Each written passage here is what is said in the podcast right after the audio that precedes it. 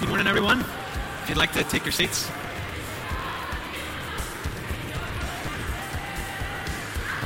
Good morning. I have a. This is week four, and this is a week four record of having to say good morning, everyone. Please take your seats. It's great, great problem to have. There's always somebody to say, "Where do you want us to take your seats to?" Good morning. Good morning. You've been welcomed, I'm sure, 100 million times. Great to have you here. Uh, we're currently working through a series. Today is PowerPoint Day. I have a clicker. It must have arrived. And a lanyard. Not the lanyards. And no coffee cups. Not that we're trying to brand. This is Destination Church Belfast. Welcome. So, we've been going through a series. Um, the first part of the series was a community, a house for community, and we're a community known for God's love and what that looks like. And if we haven't got God's love, what type of love are we living? The next one was uh, last week, which was a hospital for the broken. Um, and we were looking at it's a place where the broken get healed. I just actually made that point last week. I realised I said that we're not a hospital for the broken, we're a hospital for the healing of the broken. And this week we're looking at uh, the Destination Church Belfast as a school for learning. So I have a good story to tell you. So I had cause in work to have to cancel our broadband contract and it's with a reputable telecommunications company, which shall not be named and will remain nameless, but they are reputable and they're rather large. So we uh, had a telephone contract. We had a telephone contract, and we were still getting the service, but we no longer had the contract. So we wanted to exit, no problem.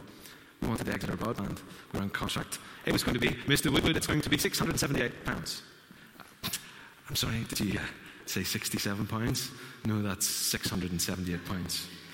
And inside, I thought I may kick dead things. So I uh, had to think about it. I said to them several times, This is ridiculous. This is ridiculous. You know that voice? This is ridiculous. Shouldn't be like this. That's a ridiculous amount of money. And then they go, No, it's, it is. It's in your contract, which you know at that point you're stuffed. So uh, I came, came away from it, had to think about it. Um, a business partner and I were talking about it, took some advice. Most of the advice was manipulate them. You know, just don't pay it just don't do this, just all that. And we thought, we, we don't want to do that. We, we do want to be honourable. So if we have to pay this, we have to pay this. So I had this thought, which was, I think I just keep asking. And I think I asked the ridiculous thing, which is the language I wanted to use was, I want to ask if you would waive the fee.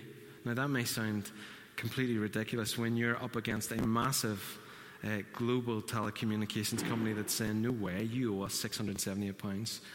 So I rang the first day and I said, Hello there, can I speak to a manager? What's it about? They'll say, Well, there's no way, nobody's going to tell you anything different. They'll call you back in four hours. Did they call me back in four hours? No, they didn't. Telecommunications company that doesn't communicate. What's that all about? So, anyway, the next day I rang and I had this little thought that came into my head, which was Jericho.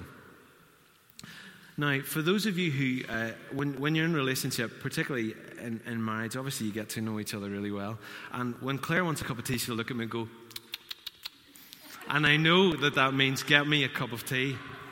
So if you want to embarrass Claire, just go up.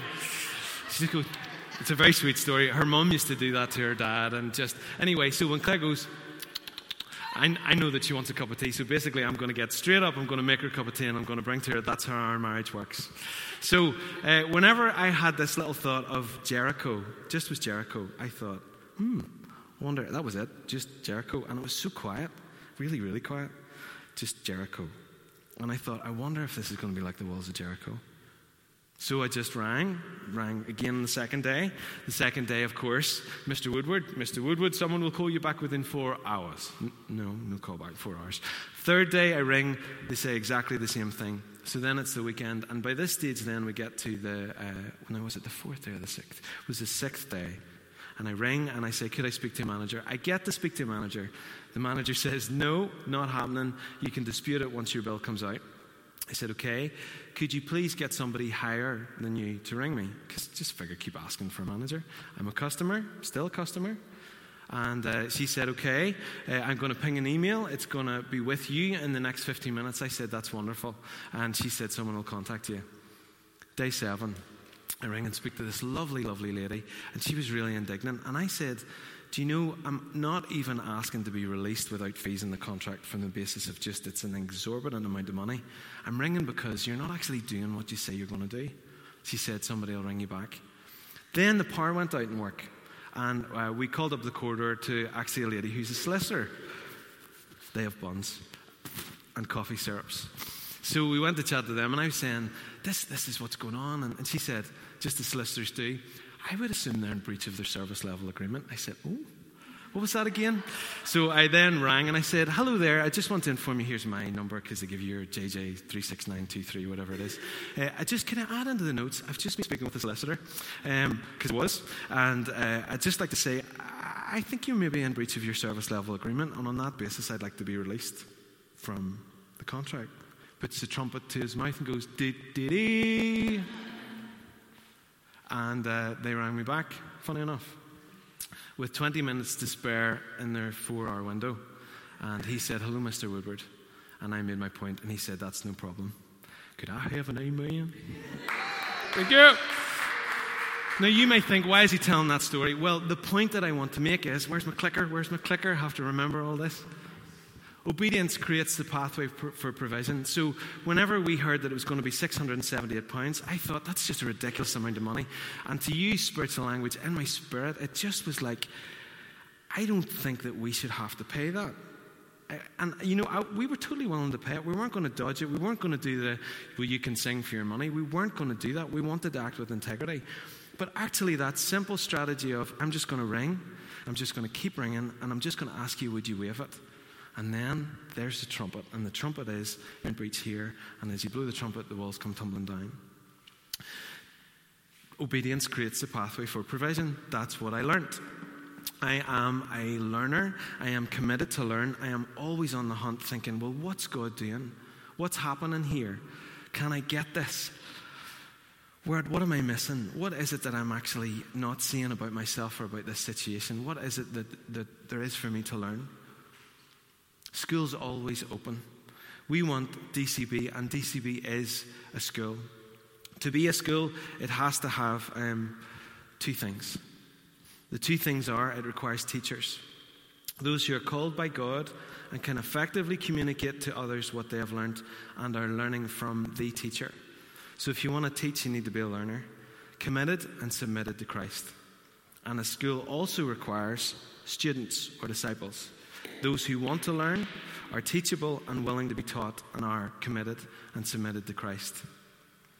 If either of those two component parts of the teacher or the student are missing, then it's ineffective. So those two things are necessary. And also, it's a place of theory where we're going to talk about, well, that's quite nice language if we go back. Go back. Obedience creates a pathway for provision. That's wonderful. It's all very neat and tidy. But that saved me £678. I'm going to listen at that point. So we want to be a place where there's theory taught and then where also there's the practice of what we've talked about in theory. So please, I'm going to say this again a bit later on, please take this stuff in and think, well, let's apply this. Let's not just be hearers of the word, let's be doers of the word. Years and years ago, um, I, I heard a phrase inside my head which was, Life is always learning. You just have to realize that you're being taught. And if you're anything like me, half the time I'm not quite sure what the lesson is, or it's very evident as I look back and think, I've actually been God's been trying to teach. Not, I always think that's faulty language. I don't think that He tries. I think that He does, and He's well aware for us that it takes a process sometimes for us to get to that point. and we can arrive at that point of going, "I need to learn this," and we think, "How did I not get it?" You couldn't. It had to take a process to get to that place, and when you get to that place, at the point that you realize that you're being taught, then you can go, "Okay, I can respond to this." We don't miss any of God's tests, we just keep resetting them. So, for most of us, let me include myself in this, there are times where you're just going round and round and round the mountain. And you can either get incredibly frustrated about that and go, here's the situation again. Why does this keep happening to me? Anybody else ask that question? Why does this situation keep happening to me? Because you haven't got it yet. That's why. And you'll find that whenever you get it and you've gone round the mountain, then you'll find that actually the bottom or the top of one mountain is the bottom of the next, and there's more lessons to learn. So we've got to commit to being lifelong learners. Humility is the key that unlocks the grace to learn. If we have pride in us, and let's be honest, most of us do, there are some people that I can take the lessons from. They're normally the people that God will not use. Anybody else with me on that? God will use the person nearly that will offend you most to uncover your heart. And you'll go, and somebody else then that you know and love and trust will maybe say exactly the same thing, and you go, I couldn't receive it over here. But actually, if your eyes are open, you'll receive it from wherever it comes. So, from experience, when I heard Jericho, I thought, well, what's to lose? I could risk looking like a fool, or I could save myself £678. I don't really care if I look like a fool in the process. Save myself £678, and I have a good story telling Sunday morning, so we're all good. So, humility is the key that unlocks the grace to learn. James 4 6 God opposes the proud, but gives grace to the humble. Pride is full of assumption and presumption. I know what's happening here. I know all about you. I've met you once. I've talked to you. It's like somebody saying, uh, Well, I went to America and I've done America now. No, you haven't. You went to America once. So we've got to come to situations and go, I don't know everything that there is to know. Dallas Willard, who died a few years ago, uh, he was a contemporary theologian and philosopher. Great, I heard him speak once. He's just so peaceful and so calm. And he described humility as never pretend, never presume, and never push. Now, humility is also not, well, I couldn't possibly do that. That's actually false pride. Humility knows what it knows. I know that obedience creates a pathway for provision. That's okay that we know stuff. Humility doesn't mean that we have to cower down like a worm. Just we have to realize that we don't know it all. Letting go, letting go. Can't hold it back anymore. I watched Frozen for the first time at Christmas. I had resisted Frozen for years. Letting go, letting go. Olaf, the snowman, my goodness. It was wonderful actually quite moving. Um, in this process of learning to learn, we have to die to ourselves. Letting go, letting. It sounds so glorious when she sings it, but letting go is awful. I know this circumstance. I know how it is. I know how it's going to work out. God says, Let it go, son.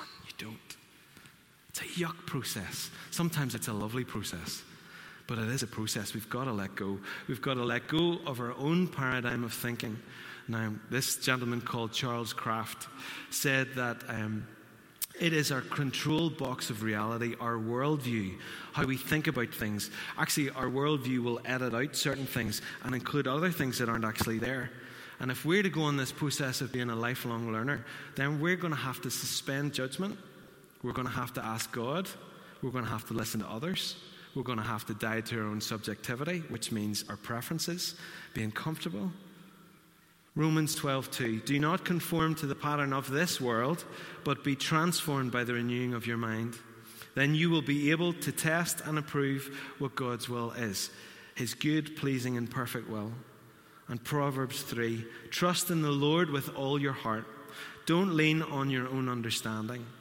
Well, they're a big, big communications company. If they say that it's in the contract, then I'm just going to have to pay that. No, don't lean on your own understanding. In all your ways, submit to Him. No, I am not going to manipulate this circumstance, but I am going to submit to God. And if He says it's Jericho, well, I'm just going to keep ringing. In all your ways, submit to Him, and He will make your path straight. Do not be wise in your own eyes. Fear the Lord and shun evil. This will bring health to your bodies and nourishment to your bones. And at times, you'll not have to pay £678. God wants to regenerate our thinking. Last week, I, taught a little bit about the tree and the ivy, that oftentimes we describe ourselves by the ivy that, that tries to wrap itself around us. Or we look at others and think, well, they struggle with this, or they struggle with that, and I struggle with this. But actually, we have to realize that we're the tree and not the ivy. And this whole process of learning to learn means that we let the ivy fall, because some of the ivy we quite like, if we're being honest. I know this about myself. I know I can do that. I know I can't do that with respect, I'm not sure that we really know who we are. We know, have to know whose we are. And then when we come up against things where we're going, I can't do that, I don't do that, if that's your head's position and you want to go on this journey, you'll not be able to hold it. We'll have to go, okay. I, as a speaker, don't do PowerPoint. Ta da! Or I don't do this, or I couldn't possibly do that. You don't know. Just go on the journey and let God define you. Suspend judgment and just walk it. Okay. We want to be hunters. Let me put up this verse. It is the glory of God to conceal a matter, and to search out a matter is the glory of kings. So, what do we discover about this? God is in the habit of hiding not only himself, but he hides stuff, he hides treasure. And most of us, I think, or I have thought, that if it's God, it's going to be blatantly obvious. Not always. The, the uh, emphasis in this is that we have got to search it out. And you are the sons and daughters of the king, so what does that make you? If you know him as the king, if he lives in you, you're a son and daughter of the king, which would make you royalty. And it is the nature of royalty to seek and to search. And biblically, those who search, you know that passage in Matthew 7 where it says, To anyone who knocks, the door will be answered. To anyone who asks, it will be given. To anyone who seeks, will find. And the Amplified just pads it out a little bit. And what it says is, To those who keep on knocking, to those who keep on asking, to those who keep on seeking, you're going to find it. So we're going to have to die to the temptation to go, Nothing will ever change. It's just like that. No, it's just the way it is. It's not going to work. That door's closed. Do you remember the story, for those of you, who were here on the first Sunday, the story that I told about our mortgage? And they said, No way. There's no chance you're porting our mortgage. And we just asked on the basis of that one question, and we were able to move up to Newton. So a no's not always a no. So we've got to be people who are committed to persistence and to perseverance. Let me read a few verses. Um, if you want to follow these along with me, it's Proverbs 2, the first one, and it's Proverbs 2, 1 through to 11. My son, if you accept my words and store up my commands within you, turning your ear to wisdom and applying your heart to understanding, indeed, if you call out for insight and cry aloud for understanding, and if you look for it as for silver and search for it as for hidden treasure, then you will understand the fear of the Lord and find the knowledge of God. For the Lord gives wisdom, from his mouth come knowledge and understanding. He holds success in store for the upright. He is a shield to those whose walk is blameless, for he guards the course of the just and protects the way of his faithful ones. Then you will understand what is right and just and fair, every good path, for wisdom will enter your heart and knowledge will be pleasant to your soul. Discretion will protect you, and understanding will guard you. So there's a lot that we've got to do cry out, seek, search for, don't give up. And let's go to Proverbs 3 13 to 18. Blessed are those who find wisdom. And she's going to hide on you. She's uh, described in Proverbs as a woman. So she's going to hide herself. And if you want her, you're going to have to chase her down. Blessed are those who find wisdom, who gain understanding, for she is more profitable than silver and yields better returns than gold. She is more precious than rubies. Nothing you desire can compare with her. That is quite a statement. Long life is in her right hand, and in her left hand are riches and honor. Her ways are pleasant ways, and all her paths are peace. She is a tree of life to those who take hold of her, and those who hold her fast will be blessed. I want that. I would like wisdom to enter my heart. I would like to find God's treasure. I'd like to find the gold and the silver and the rubies that are actually more precious than anything precious in this earth. Because actually, after the process of the story that I told you at the start, I didn't feel yuck I didn't feel unclean. I didn't feel like I'd manipulated the circumstance. I didn't feel, well, I got away with that one this time. I felt like I did the right thing. And that is as sweet as the fact that we don't have to part with that money. Does that make sense? We want to, this is a, a, journey of wholeness. This is a journey of walking the right path as we follow the shepherd. It's a journey of obedience that creates the pathway for the provision. So, as DCB, we want to be the house of the hunt. Is it going to come up? Yes, it is. It says of uh, Philip, whenever uh, he was found by Jesus, or he found Jesus, whatever way you, you, turn it around, that he was from Bethsaida. And Bethsaida literally means the house of the hunt. At DCB, we want to be the house of the hunt. We want to be on the hunt for what God's doing. We want to be on the hunt for His presence. Our mission statement, the first part, is reaching. We want to be on the hunt for people. We want to be, okay, God, who can I invite here? Who needs Him? We all need Him. Come on, why don't you come? We want to be on the hunt. We want to be on the hunt for Him and whatever He is doing. We want to prioritize His presence and we want to reach out. So, this journey is a journey of learning to love and loving to learn. That sounds like something uh, you would, it's a wee cheesy statement learning to love and loving to learn. But I bet you that's probably the one thing that you're going to remember from today. As a community known for His love, we want to learn to love each other. We want to learn to not give up on each other. We want to learn to not react to each other's stuff. You know, when people tell you things and you're like, what? We want to be people who can go, it's okay. I'm not quitting on you. I want to learn to love you better. We want to be a people who are loving to learn. And whatever we learn, then we apply, apply, apply. So please, take what I, have been saying today. Take bits. If it's cry aloud for understanding, cry aloud for understanding. If you need to search for self, then search for it. If you need to prioritize His presence more, then prioritize it let's be intentional about what we do. Because most of the time, Dallas Willard again said this that if your intention, you say, I'm going to do that, and you don't do it, your intention was actually to not do the thing. So let's be a people who, whenever we say, I'm going to ring you back in four hours, we're going to ring back in four hours. Let's be a people who say, We're going to do that, well, we're going to do that. Let's be people who hear what God's saying and then do what God's saying. So, what's all of this onto? Well, it's onto maturity. Could I, guys, could I get the band up, please? It's unto maturity. We want to um, have exactly what it says in 2 Timothy 3 16 to 17. All scripture is God breathed and is useful for teaching, rebuking, correcting, and training in righteousness, so that the servant of God may be thoroughly equipped for every good work.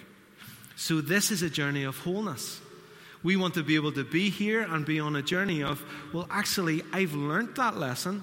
I'm not going around that mountain again. I don't have to go around that mountain again. I have that now.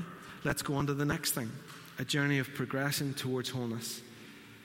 And then without a vision, uh, Proverbs 29 18, without a vision, the people will cast off restraint or the people will perish.